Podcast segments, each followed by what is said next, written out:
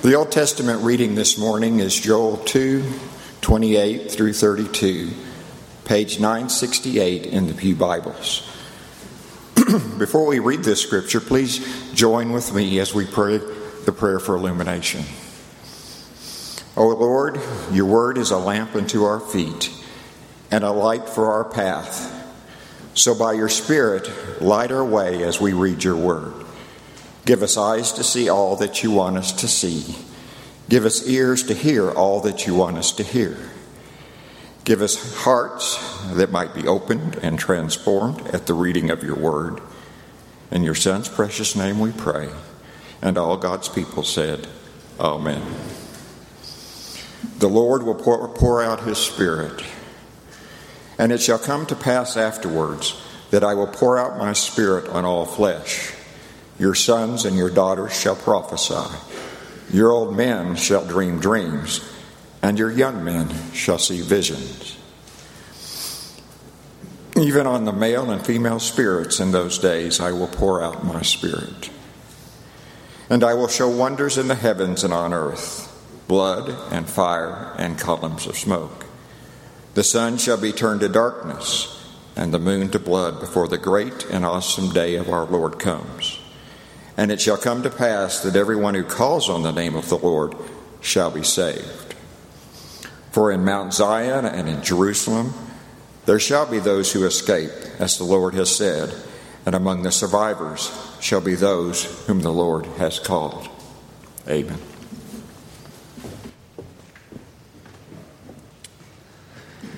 Thank you, Gary.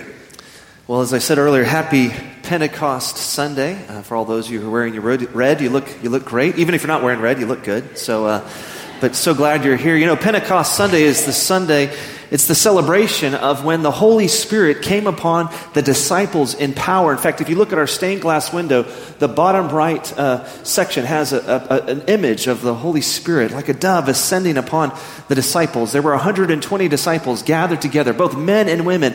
And like a loud rushing wind, the Holy Spirit with tongues of fire comes upon the disciples, and they begin to preach the good news of Jesus in all kinds of different languages. It's an amazing scene that we find in Scripture. And of course, it's called Pentecost because it's 50 days after Passover, and so it would have been Pentecost in the original Greek. And if you'll remember, uh, Jesus, as Kim pointed out last week in Acts chapter 1, before Jesus ascends to heaven, he tells them in Acts 1, verse 8, that the Holy Spirit will come upon them in power.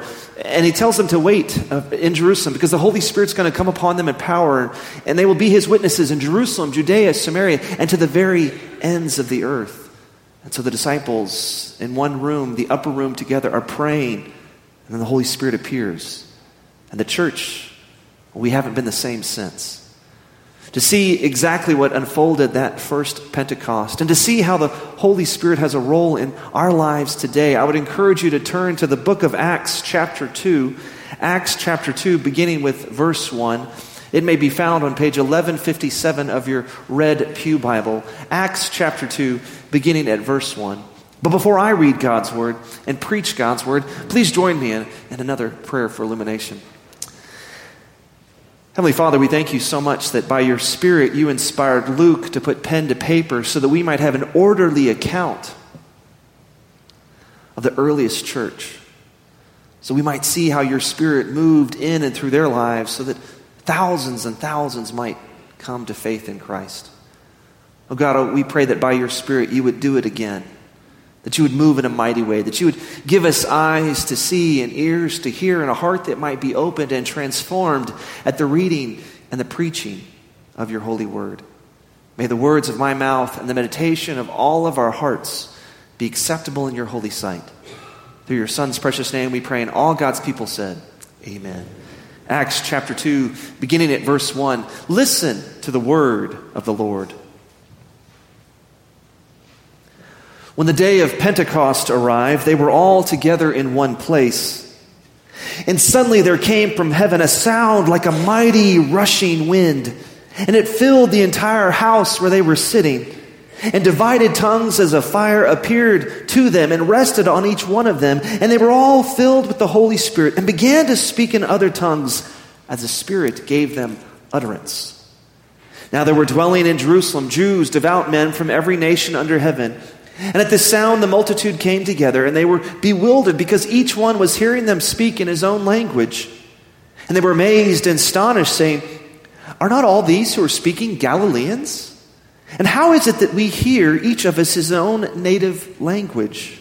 Parthians and Medes and Elamites and residents of Mesopotamia, Judea, Cappadocia, Pontus and Asia, Phrygia and Pamphylia, Egypt and the parts of Libya belonging to Cyrene, and visitors from Rome, both Jews and proselytes, Cretans and Arabians. We hear them telling in our own tongues the mighty works of God. And all were amazed and perplexed, saying to one another, What does this mean? But others, mocking, said, They are filled with new wine.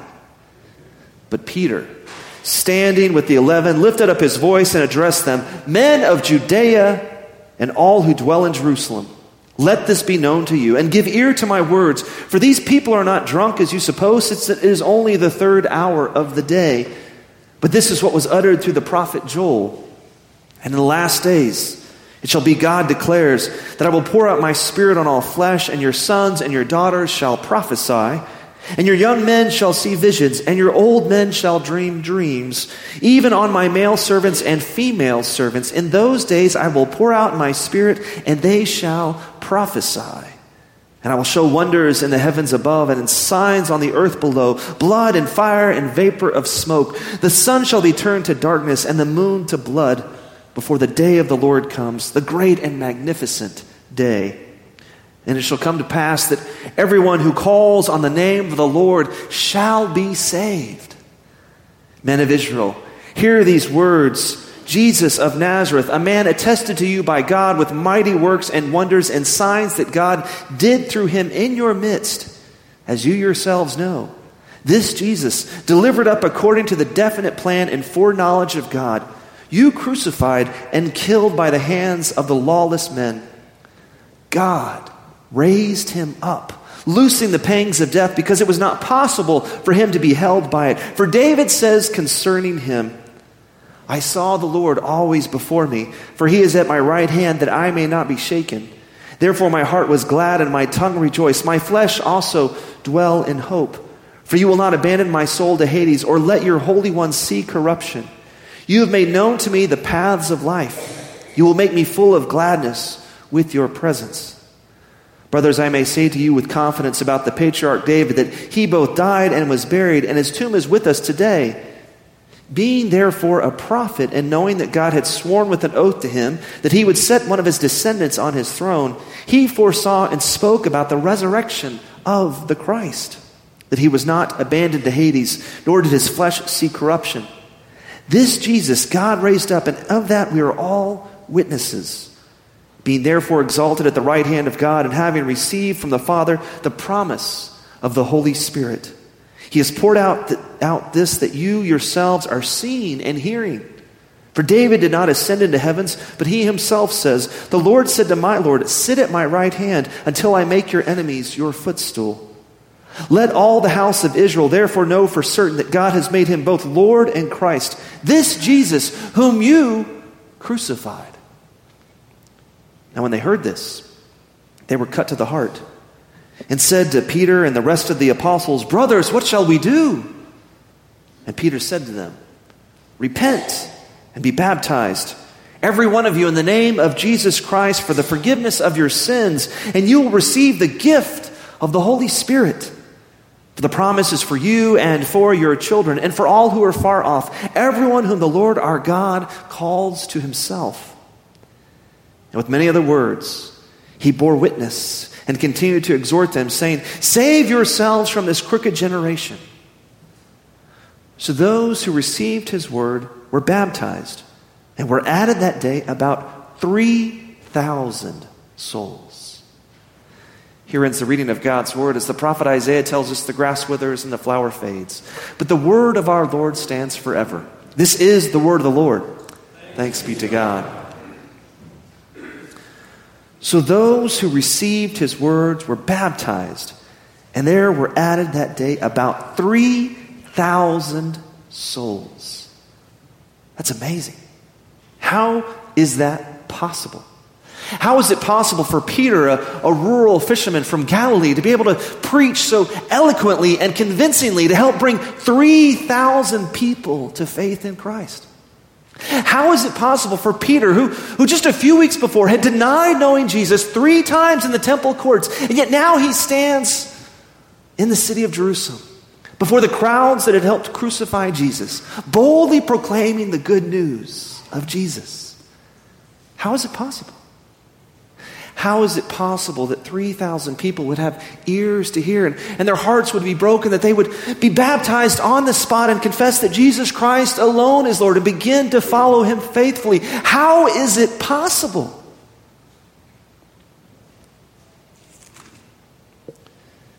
And suddenly, there came down from heaven a sound like a mighty rushing wind and it filled the entire house where they were sitting, and divided tongues as of fire appeared to them and rested on each one of them. And they were all filled with the Holy Spirit and began to speak other tongues as the Spirit gave them utterance. It is the Holy Spirit who makes it possible for Peter, a trained fisherman, to preach so eloquently on that first Pentecost.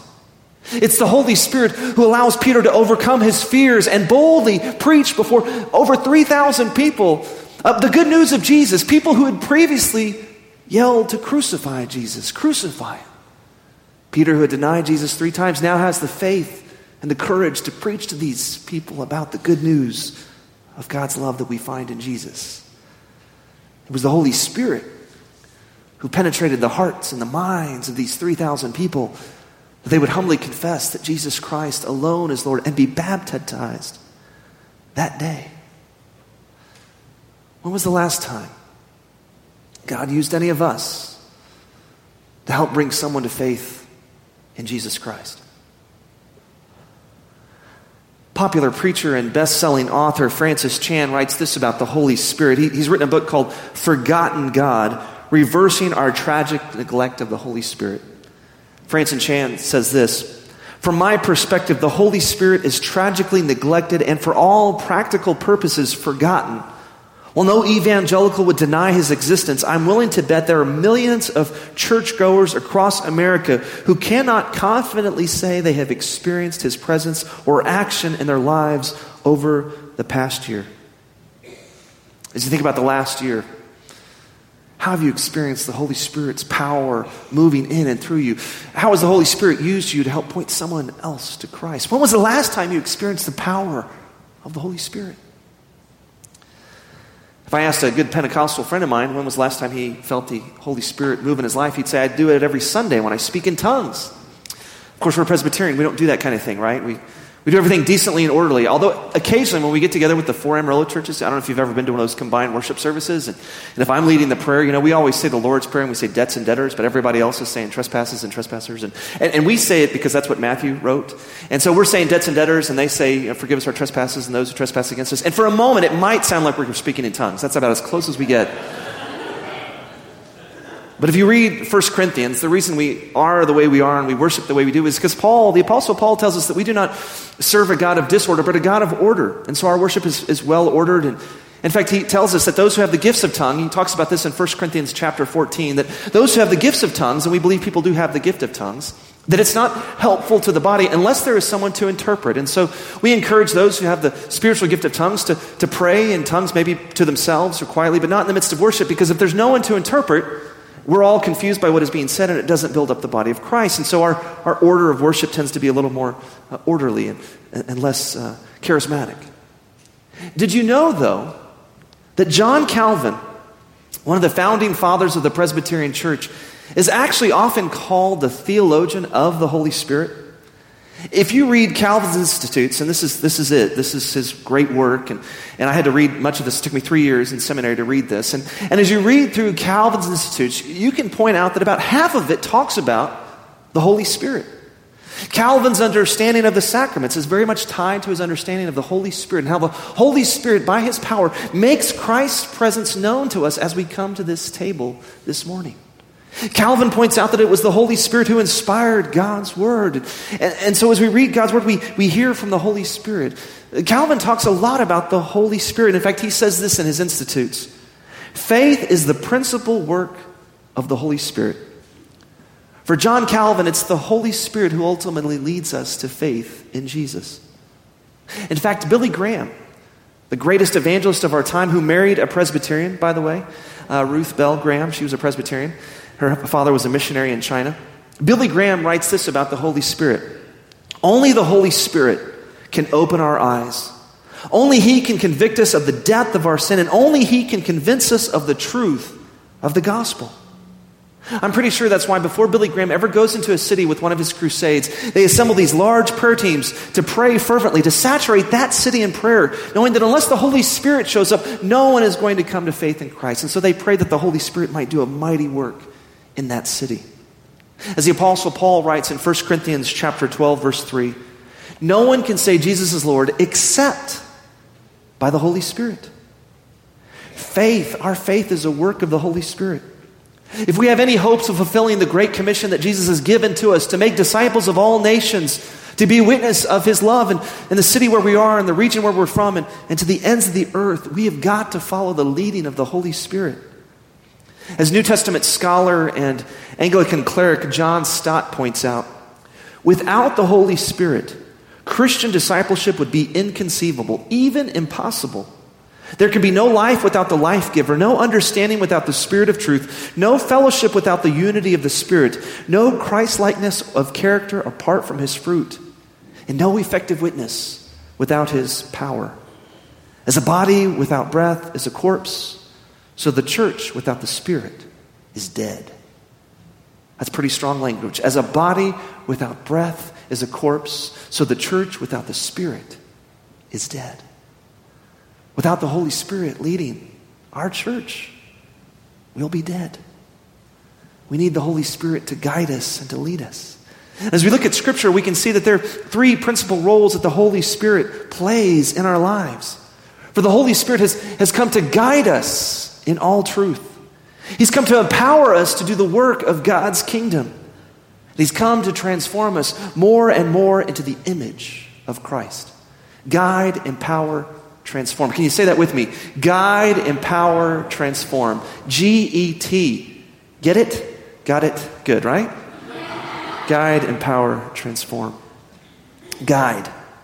In the Gospel of John, Jesus tells us that before he's arrested, the night before he's arrested, he tells his disciples that he has to leave so the Holy Spirit can come. And, the Holy Spirit's going to lead them and, and guide them in all truth. In John chapter 16, verses 13 to 14, Jesus says, When the Spirit of truth comes, he will guide you into all the truth.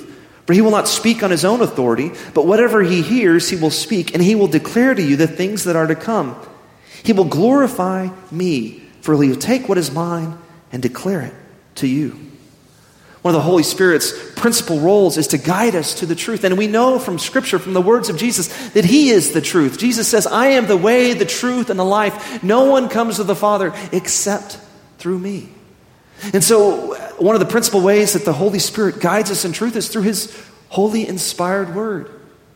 As the Apostle Paul, writing to Timothy, his son in the faith, who was leading the church in Ephesus at the time, he writes to him 2 Timothy 3 16 to 17 all scripture is breathed out by God and profitable for teaching, for reproof, for correction, and for training in righteousness, that the man of God may be complete, equipped for every good work. The Greek word for breathed out there is theos pneustos. Theos meaning God, pneuo meaning to breathe.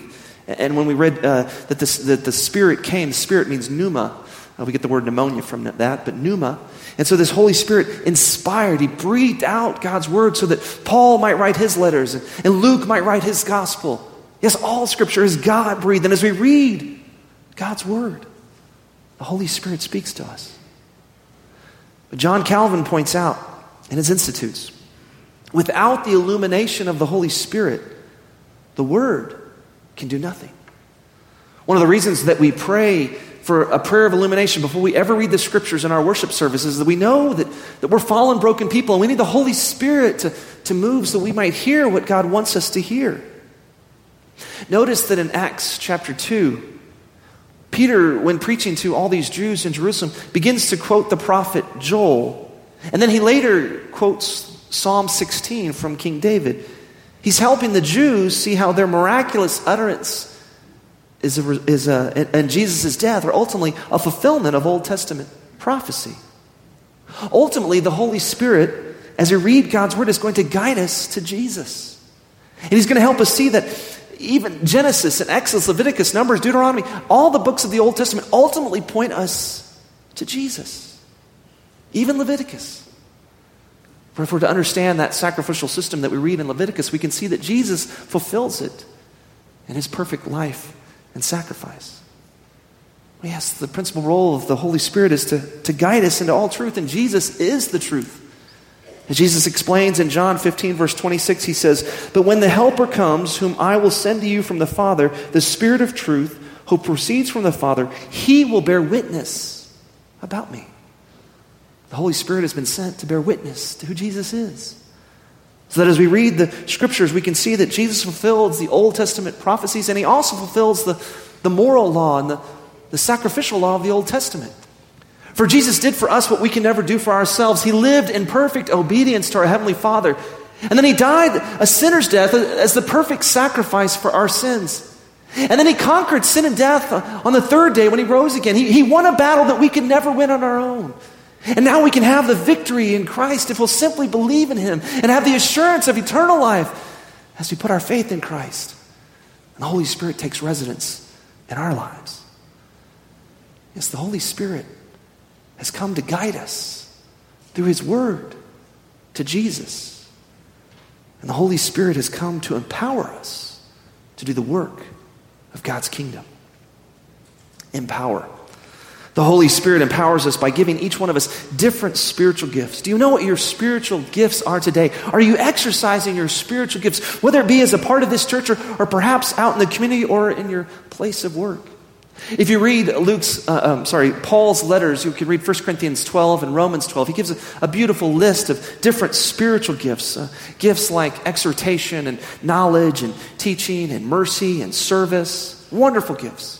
And he points out that we don't, we don't all have the same gifts. God has made each one of us differently. And by his will, he's chosen to give each one of us different spiritual gifts. As we put our faith in Christ, the Holy Spirit gives us different spiritual gifts. Do you know what your spiritual gifts are today? Are you using your gifts for the sake of God's kingdom work?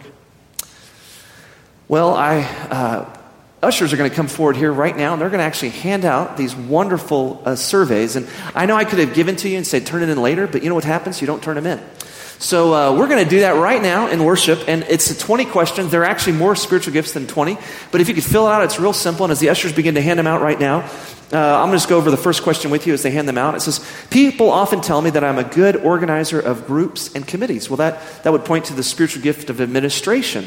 And you could say no desire toward it, like I'm not good at that or uh, almost never true, you know, sometimes, sometimes true, or almost always true. If you're almost always true, then you probably have that gift.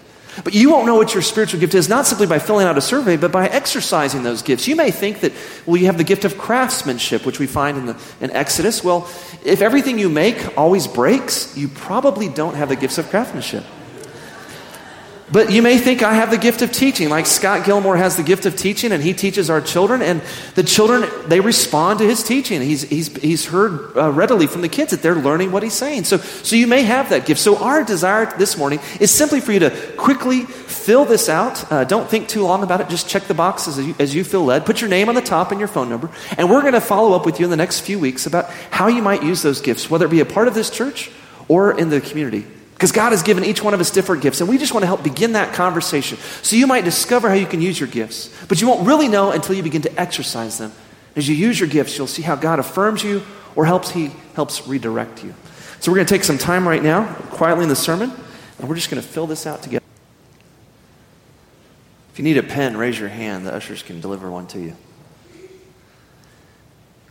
Now, we don't all have the same spiritual gifts, and we're going to ask you as a part of your giving to us today, giving of your time, talents, and treasures, to make this a part of your offering. So when the offering plate comes by, please put this sheet of paper in the offering plate. Please put your name and phone number on the top. Murray will call you in the next few weeks, and we'll just talk to you about how you might be exercising your gifts. Maybe you already are using your gifts to do the work of God's kingdom, but God, through His Holy Spirit, has given us different gifts so that we might bear witness to His amazing grace and love.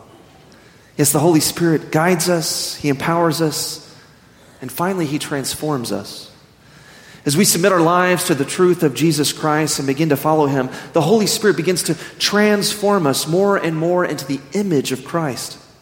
And then we begin to bear the, the fruits of the Spirit, which the Apostle Paul writes about in Galatians chapter 5, verses 16 to 25, where we read, Paul writes, But I say, walk by the Spirit, and you will not gratify the desires of the flesh. For the desires of the flesh are against the Spirit, and the desires of the Spirit are against the flesh. For these are opposed to each other to keep you from doing the things you want to do. But if you are led by the Spirit, you're not under the law. Now, the works of the flesh are evident sexual immorality, impurity, sensuality, idolatry, sorcery, enmity, strife, jealousy, fits of anger, rivalries, dissensions, divisions, envy, drunkenness, orgies, and things like these.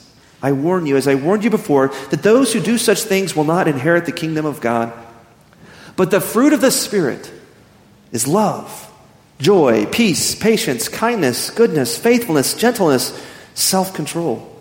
Against such things there is no law. And those who belong to Christ have crucified the flesh with its passions and desires. If we live by the Spirit, let us also keep in step with the Spirit. Now, most of us can avoid the works of the flesh. You know, we, we have enough willpower to do that. But the fact is, if we're honest with ourselves, we don't always bear the fruits of the Spirit. I, have got to be honest with you, I'm not always loving and patient uh, towards my children when they don't listen to me or obey, or when we're trying to, we're in a hurry and trying to get somewhere and they're moving slowly. I'm not always patient. I wish I was. Uh, they can tell you more about that later. Uh, but when I fail to be patient, I could try harder and focus on that fruit, or I could train smarter by focusing on my relationship to the Holy Spirit. If by my own willpower I just try real hard to always be loving, joyful, patient, kind, uh, self controlled, gentle, the fact is that my willpower will not be strong enough to sustain that kind of long term effort. But if I will focus on connecting to the Spirit of God, then I will begin to naturally bear fruits of the Spirit. If I will seek to walk in the Spirit, as Paul talks about in Galatians chapter 5, then I will naturally bear fruits of the Spirit. So, how do we walk in the Spirit exactly? How, how do we connect to the Holy Spirit? Well, in the Gospel of John, chapter 3, Jesus says that the Spirit is like the wind. And you may have noticed in Acts chapter 2, before the Holy Spirit empowers the, the disciple, disciples, he makes himself known through this mighty rushing wind. In fact, pneuma, that Greek word, can be also translated as spirit or wind. And if you want to catch the wind, if you're in a sailboat, I can't make the wind blow, but I can raise my sail so that I might catch the wind and take it where it'll take me where I need to go. In our life with Jesus, the way that we raise our sails so that we can catch the wind of the Spirit's movement is by doing the kinds of things Jesus did. By following and walking in his footsteps, by doing the spiritual practices and disciplines he did, like, like prayer, solitude, and fasting. Notice that before the Holy Spirit comes upon the disciples, what are they doing? They're praying in one room and in fellowship, and then the Holy Spirit appears. If we want to experience the power of the Spirit, we've got to do those kind of spiritual practices every day. In fact, if we have certain sins that we tend to wrestle with, uh, maybe we wrestle with the sins of coveting or, or pride or jealousy or gossip, then there are actually spiritual practices we can do to help counter those sins. Dallas Willard, in his best selling book, Spirit of the Disciplines Understanding How God Changes Lives, points out that the spiritual disciplines or spiritual practices can be categorized as disciplines of abstinence and dis- disciplines of engagement. The disciplines of abstinence are solitude, being alone, silence, not talking. If you wrestle with gossip, that's a good one. Quit talking fasting, frugality, chastity, secrecy, and sacrifice. The disciplines of engagement are meditation on Scripture, worship, celebration, service, prayer, fellowship, confession, giving, and submission. So, for instance, if you struggle with a sloth, that's one of the seven deadly sins. Well, service is a great discipline to start practicing, start serving others. Or if you struggle with the sin of, of, of greed and, and coveting, like so many Americans do, s- simplicity and, and, frugality and giving are, are great disciplines to practice.